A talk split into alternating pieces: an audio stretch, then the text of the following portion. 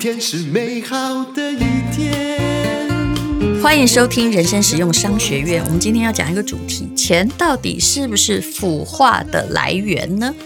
呃，院长好，各位人生实用商学院的同学们，大家好，我是林峰批。嗯这个淡如给我看的这篇文章确实是很有意思啊，这是《商业前周刊》的，我的朋友写的、哎嗯、是也是我出版社的社长啊、哦，是何飞鹏先生。嗯是是，哎，钱多呢，确实有可能是腐化的这个根源啦。嗯怎么说？嗯，好，他我先把这个文章哈、是给大家读一下哈、我觉得他举的这个例子，嗯嗯其实我一看我就觉得有一点感慨，是他让我想起我以前待过的某些类公家机关或大型的报社，嗯哼其实是这样的哈、嗯哼，就有一家废五金处理公司，营运状况很良好，每天赚很多钱。嗯老板想要把公司上市，从财报上来看，这是很好公司，所以呢，券商会计师都很乐于服务呢，就在进入辅导上市的流程。嗯，谁知道在进入实物的查核的时候，会计师就发现了很多问题。这家的公司工厂加班费高到不可思议，嗯哈、许多工人的加班费比本薪还高，连外劳也这样。嗯哎，那个什么意思？就是说，假设你的薪水是四万的话，那你的加班费领五万，嗯哼超有钱，嗯哼对不对？然后呢，会计师还发现，哎但是现在要上市了啊，就要进入这个合理化解释的是范是围啊。嗯那个很多工人都是哈、周六周日加班，周一请假，那嗯是什么意思？那其实就是为了要一领他的薪水嘛，因为你周一的这个薪水照理说是正常薪，可是周嗯六哼嗯周日的加班是比较高的加班费的嘛，所以大家宁可那个赚比较高的加班费，平常嗯这个正常日他就不来上班。假设你一个礼拜开七天，是然后你们那个护理师跟你说、啊，老板，我要星期一要请假，嗯星期一二要请假，嗯哼，对不对？嗯那我六日可以来加班，嗯哼，呃，假设你都有开，嗯你会很乐意吗？嗯，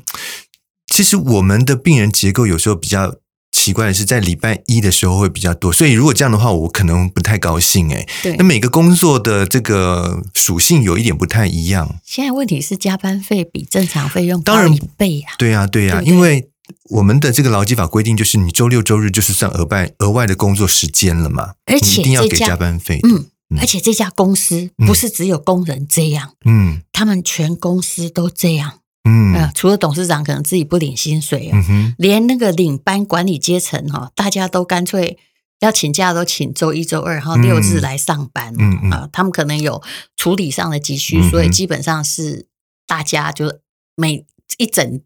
个月啊，嗯哼每一天公司都有在运作嗯啊。嗯嗯嗯那么会计师就大吃一惊哦，就说嗯。你们这样要彻底改善哦，否则我要签据保留意见，那你上市的规划也就要喊卡了哦。嗯哼，然后向高层反映之后，发现他们老板呢，并非完全无知，嗯哼还跟会计师说：“嗯，我其实老早就知道。嗯哼嗯哼但是这老板觉得自己阔然大度，嗯哼因为废五金的回收生意还算，嗯呃毛嗯，利利率润很高蛮啦高的是他也就不跟员工计较加班等费，于就希望你默们许都了有这样子的钱一个对这个制度的存在。然后任由员工暴领加班费嗯啊、那但是呢，当他听说这样可能会影响他上市柜的申请，嗯才勉强同意配合。嗯，这是合肥鹏举的第一个例子。嗯嗯，嗯第二个例子呢是新创公司，嗯那创办人呢人脉很广阔，能言善道，募资能力超强，哦，嗯这真的蛮厉害的。一成立就可以募得很多的资金，所以呢就摆出一副豪门巨富的样子，嗯大手笔程度令人叹为观止。说真的，这如果不是何飞鹏写，我还真不相信。 一个新到的员工准备申请一笔，比如说广告啊，或者是行销费用一嗯百万支出，写了千层给主管，没想到竟然引起主管的一阵叫骂，说：“这么小的金额你要我签，是怀疑我的智商吗嗯，天哪，我好这希望好大跟的他一口起工作气。，对呀，又有一次，这个员工做了一个新企划，准备申请两千万额度，主管又找他去说，这样计划资金应该多准备一些，不要太保守了，要他把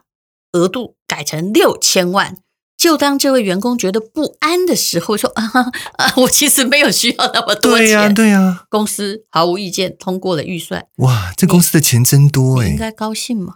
我不知道哎、我我会很紧张哎、我说实在的，这创这个新创公司连续亏了很多年，但仍然大手大脚花钱，因为手上的资金太充裕了。哇，那其实我大概知道这个主管为什么要把钱花掉。这有些时候哦，就跟那个诶、嗯消某化预算些啊公家预管对，如果我我你知道，我他们今有年时的候预算如果没有花完，啊明年就没有这么多的预算了，对吧？。对，所以我怎么样，我也要想办法把这个预预算把它消化掉。啊是，的，不然明年就没有办法，就是去募更多的钱。可是你有没有觉得这样的新创公司很像诈骗集团？是，啊，是啊，对投资人而言这样不对吧？是啊，没错。然后财报很难看，嗯，可是那这样呢投资人怎么会满意呢？如果财报很难看，怎么还会愿意投资？我这不后来是一个很吊诡的嗯事。我后来有研究那个现象，嗯我猜这种新创公司大部分都跟网络有关。嗯那大家也都知道嘛，阿里巴巴在赚钱之前嗯啊、哼上市之前，嗯不知道烧了多少年，要不断的募资，对不对嗯？嗯嗯啊、嗯嗯关关难过关关过。于是有一段时间呐、大家就把烧钱当成这种互联网公司之必然。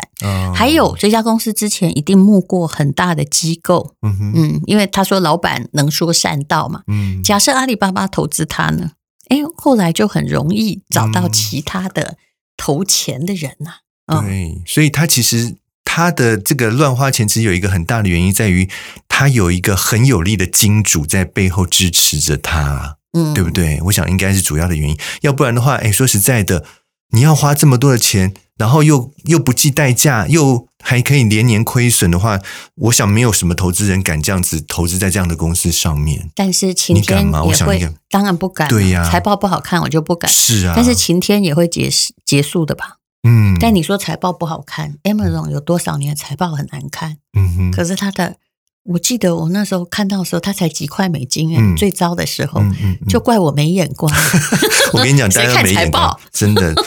因为那时候想，他应该没有什么前瞻性啦。可是你怎么知道他今天会变成这个这么可？可我看过很多网络公司，嗯他们哈、就是好刚需嘛，哦、嗯呃，这个他推的东西可能是你的刚需，嗯然后他现在正在烧钱，他告诉你，我现在正在把我的组织结构要建好，不嗯能嗯舍不得这些钱。嗯。嗯然后如果再加上老板很会募资，他很会画大饼的话，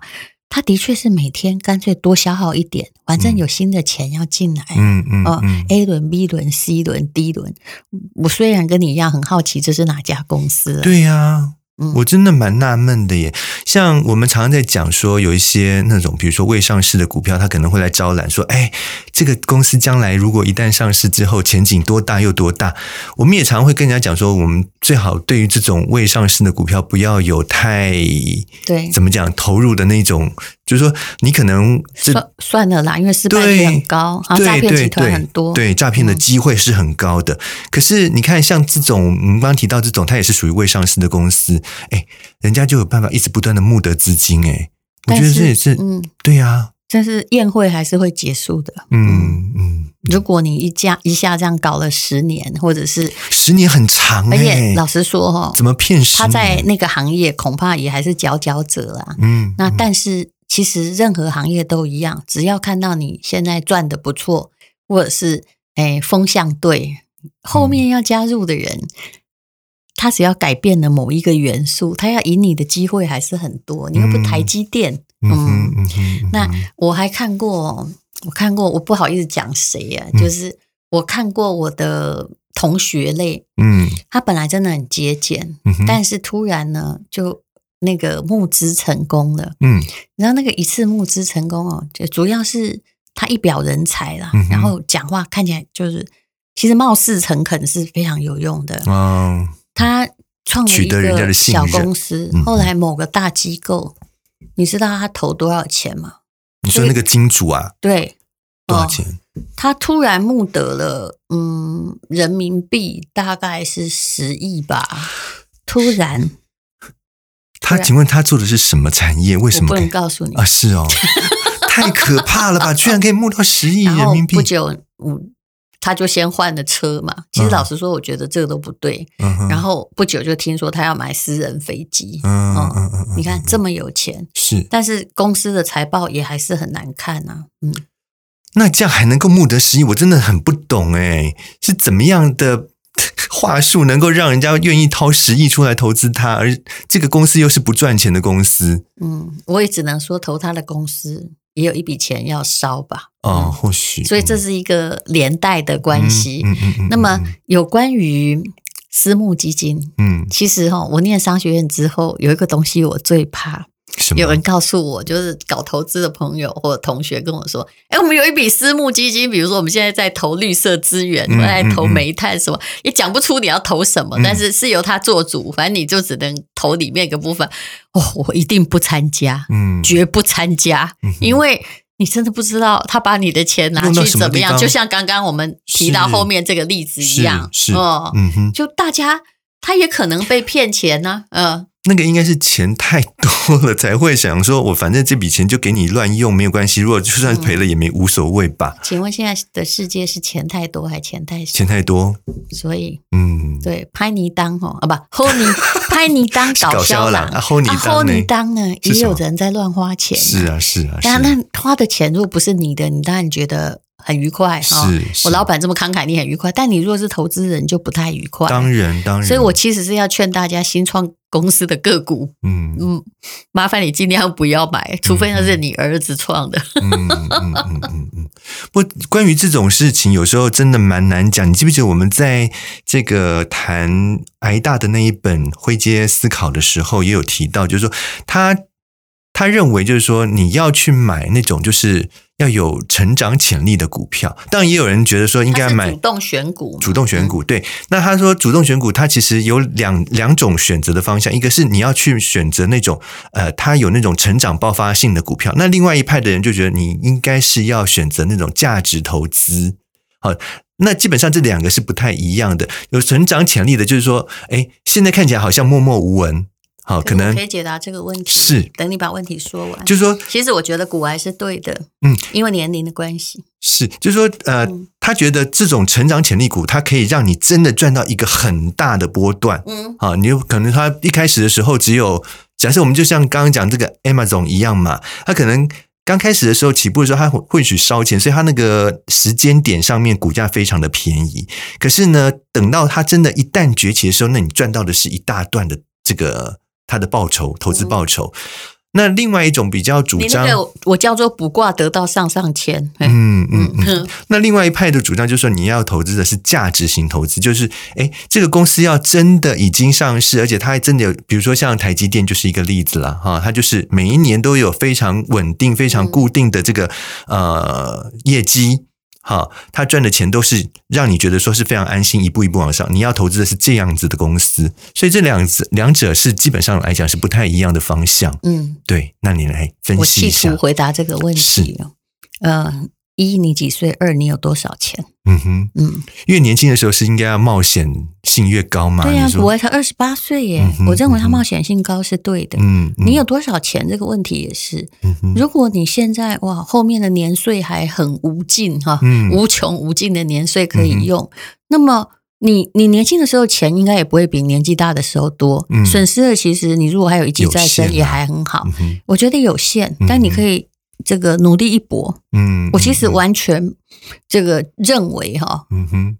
嗯，如果我今天是这个台大股友社的同学的话，嗯哼我相信我也会不屑于所谓的价值投资，嗯或一年才赚五趴，嗯虽然我可能搞了十年之后嗯，就还赚不到五十吧，嗯嗯嗯嗯嗯嗯 就来来回回嘛，嗯，啊哼吐吐啊，吞吞，大概是是这个样子是。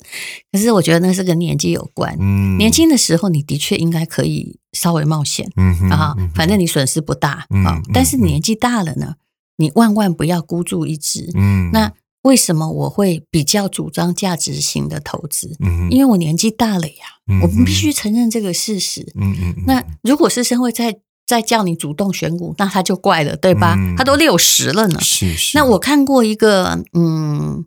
那个比较好的例子哈、哦，嗯是陈崇明，你有跟他聊嗯过，他最嗯近不不败是教出了主小小巴菲特是嘛？他说他的妈妈以前那年纪很穷嗯哦，哼然后呢，啊不，以前很穷，然后他妈妈在几十年前的时候，嗯因为是敲那个拆迁户的补助，嗯把家里的农地在北投卖掉了，一平等于被征收十万块，嗯就拿了一大笔钱，不知道怎么办。碰巧呢，隔壁有个科技公司的人说：“那我们公司不错，可以投资我的我们公司。嗯哼，”诶，你猜那个隔壁的人在什么公司？这其实有运气问题，那时候还未上市。北投喂，嗯，那个人住北投，嘿，妙了，台积电真的哦，啊、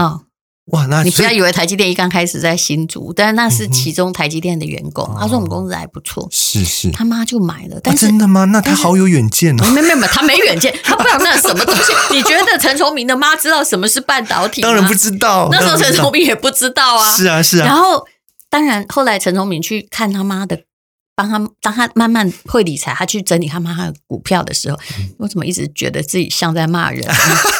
然后才发现了台积电，但是他也有发现有一些死掉的哦，因为买未上市股票本来就很危险。嗯哼，只是刚好运气太好，好像财神爷住隔壁一样。哇那个隔壁那位可靠的阿伯，刚好是在台积电的初期的员工，是后来我先把中间那一段省略了啊、嗯总而言之，后来他儿子接手这个理财，其实他把大部分的股票都换成了价值型，也就是有死掉的，嗯哦，那算了啊、哦嗯哼那他都换成什么什么兆丰金、中信金，嗯哼就是台积金融股电这种啊、嗯啊或者 ETF，、嗯就是这样子。嗯哼你猜他妈妈哈、哦？嗯陈崇明的妈很有钱，她可以讲，她跟我说这个 OK，、嗯哼，她一年可以领多少钱？这陈妈妈，嗯啊哈，嗯鼓励哦，哎、我觉得他们全家都好厉害，嗯哇，光听这样子就觉得应该有好几百万，四五百对嘛？哦哎呦怎么样？羡慕吗？好羡慕，是不是？是就是因为买错了一个股票叫台积电 哈，哦再加上儿子有管，他这样，因为他不想管，因为他妈妈节俭，也觉得这钱用不到啊，啊是，于是他就没卖，嗯呃嗯嗯，所以嗯这是。运气好，再加上耐性高，再加上呃懒得理，哎，其实懒得理哦，才是真的是嗯这个投资的最高指导原则。哎，是你越是这样急着进出进出，频繁的进出，嗯其实那个真的是赚不到什么钱。是，对啊就有人不是说吗？如果你买到好股票，其实做的最好的事就去睡一觉，像李博大梦一样。嗯哎、一醒来发现说我成了巨富。是解忧杂货店 讲的其实也是类似的状况、啊嗯是是，嗯，对，很羡慕吗？非常羡慕。嗯，我也是。 钱多，嗯，是腐化之源嘛？其实不是啦，钱无善无不善，那是最重要的是看人你怎么样去掌握它。对，，如果那是别人的钱嗯啊、拜托，是别人投资你的钱哈、是公司老板，请你有良心哈、嗯是有理性的用它。谢谢林医师。谢谢大家。